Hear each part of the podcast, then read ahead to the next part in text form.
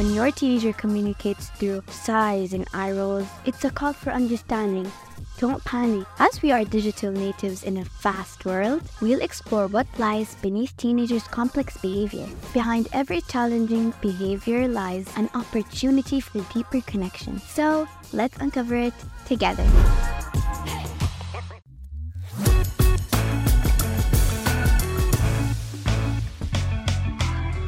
Remember that awkward moment when your mom said, Screen rots your brains? Well, guess what? We teenagers are social media natives, fluent in meme language, and masters of dramatic art.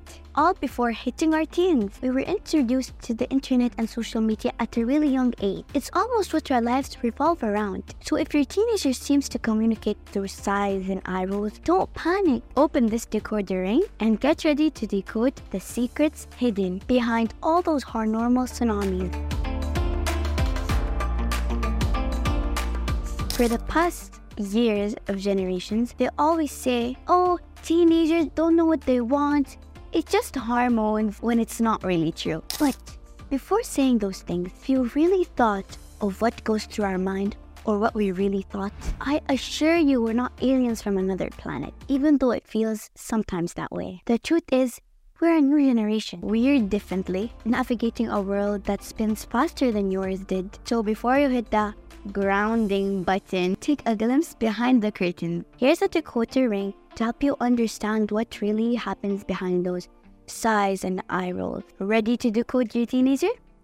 Buckle up, it's going to be a wild and shocking ride, but trust me, you'll both speak the same language love. Let's talk about growing independently. Okay, imagine you're growing this really cool plant. You give it sunshine, water, but every five minutes you dig and dig. It's kind of what it feels like when we just come back from school trying to relax our tiring seven hours and the parents ask too much questions. We promise you guys, we love you tons, a lot, but sometimes it feels like we're stuck in this really big, tight hug. We just want our own space to take our rest, to take our time. Then we'll be ready to talk to you. We don't like when you guys ask us too much questions because we want to think of our own thoughts. Imagine you just come back from work as a parent, you're tired after your long day of shift. That's also what it feels like coming home from school. We're tired from all the teachers and telling us what to write. And we just also want this two, three, four hours of just peace and silence without nagging and talking and asking lots of questions. Sometimes it can be really annoying and our hormones could just we could just be really mad at you for no reason, even if you just try to ask us about our day. So it's better if you just give us three, four hours to settle down and then we could talk to you about everything. Okay, three, four hours is a little over exaggerating, but maybe like 50 minutes, one hour. You get what I mean. We promise you we'll come to you for the big stuff. College applications, friendship breaks up, the bullying, the social media crisis. But for now, just let us deal with the small things so in the future, we will know how to handle these situations. Trust us, with a little sunshine and space, we'll bloom into something amazing. We understand that you might worry that we're isolating ourselves too much or we're upset. We get that. But trust us when we say that this time is essential for our mental well health being. It's how we cope and get ready to face the world again feeling all the feels. Why? As a teenager myself, I can understand how confusing and how weird our emotions work. We switch moods faster than blink, and navigating them can feel like a roller coaster. But by understanding how our amygdala works, parents and teens alike can stay calm and patient during these turbulent times. Amygdala is a tiny superhero. It's to keep us safe She's like a super fast alarm system. Our amygdala, the tiny superhero still deep within our brain, acting as a super fast alarm system that constantly scans for potential threats. This makes it more sensitive and prone to false alarms than adults' brains, sometimes triggering strong reactions to even minor situations.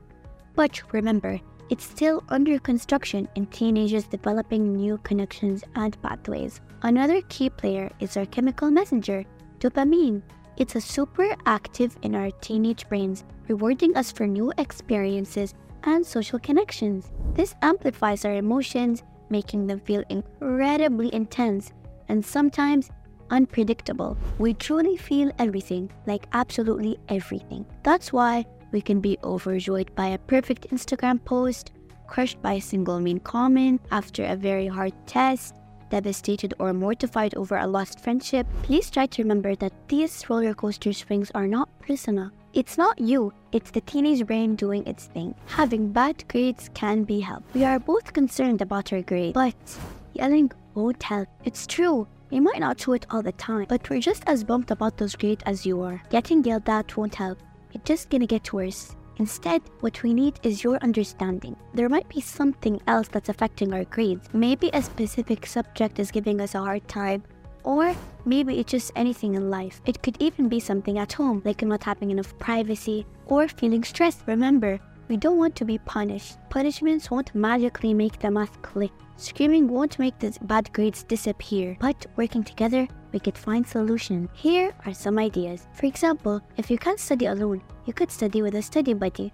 You could both go to the library or like a four, five amount of group of people could all study and ask questions. Creating a reward system can also help. For example, if you finish your homework, finish studying, and do the tests well, you could reward them with something. It will make them more excited about studying and homeworks and stuff. Also, you can learn how to study better. You could try different methods of studying and see what suits you best. And study every day, even if it's only for 30 minutes. So when the test comes, you're ready to go. You just need to revise. Also, you could try doing a to-do list. Just take a little notebook and write all the tasks you have to do for the day. And once you're done, you could check them off the list and it will make you feel better. Also, setting realistic goals will help us boost our confidence. Also, taking care of your mental and physical health will help us to focus and perform our best. We know you want us to succeed. And we do too, but yelling and punishing us and grounding us will only build a wedge between us. Let's bridge that gap with understanding, support, and humor. When we face challenges together, that's when we truly rise to the occasion. Remember, we're not just a collection of grades. We're your kids, and we need your support, not just your disappointment. Let's work together to turn things around. Okay? Ha! The thrill of the unknown. It's in our DNA, the desire to explore and push boundaries and experiment. Let's dive in into this amazing secret world of what's in the teenager's mind. Killer. Killer. Killer. Question Why do we crave adventure so much? Adventures make us grow. The unknown is exciting. Imagine you're hanging out with your friends and you know what will happen. It's quite boring. But if you go with your friends out without knowing what will happen, it's more exciting and thrilling. Not knowing what's around the corner is half the fun. It keeps us on our toes, open to new possibilities, and ready for anything. And the most amazing adventures start with the wrong turn or spontaneous decision. Every corner seems like a secret waiting to be uncovered. Every new experience is a chance to rewrite our story. New things are always awesome. Forget the boring everyday routine. Exactly, mama. We crave the fresh, the unexpected, the thrill, the sight that we won't know what will happen, the thrill of trying something totally different. The never done it before makes it 10 times cooler. Rules are just suggestions. We might not break them, but we will always question them. We want to figure out our own path, climb our own mountains, and maybe invent a couple new rules ourselves, even if it means ruffling a few feathers. Facing fears feel amazing. We all have things that scare us, for example, heights, trypophobia, claustrophobic, like my brothers, they're afraid of ketchup. and me, I'm afraid of ants. So yucky. Ants make my skin crawl. But conquering those fears feels like you unlocked a new superpower. The world is waiting to be explored. And we are the heroes of our epic adventure. Let's make the most of this amazing time, one daring step at a time. By approaching teenagers with curiosity, respect, and a dash of humor, you can unlock the secrets of their mind and build bridges of understanding. It's not about cracking a code, it's about building a connection. And who knows, you might learn a thing or two about yourselves along the way. Communicate with your heart. Sometimes it's the best code you ring, simply by one open heart and one listening ear. Show genuine interest in their world, their passion, and their struggles. be there for them, not as a decoder, as a supportive friend and guide.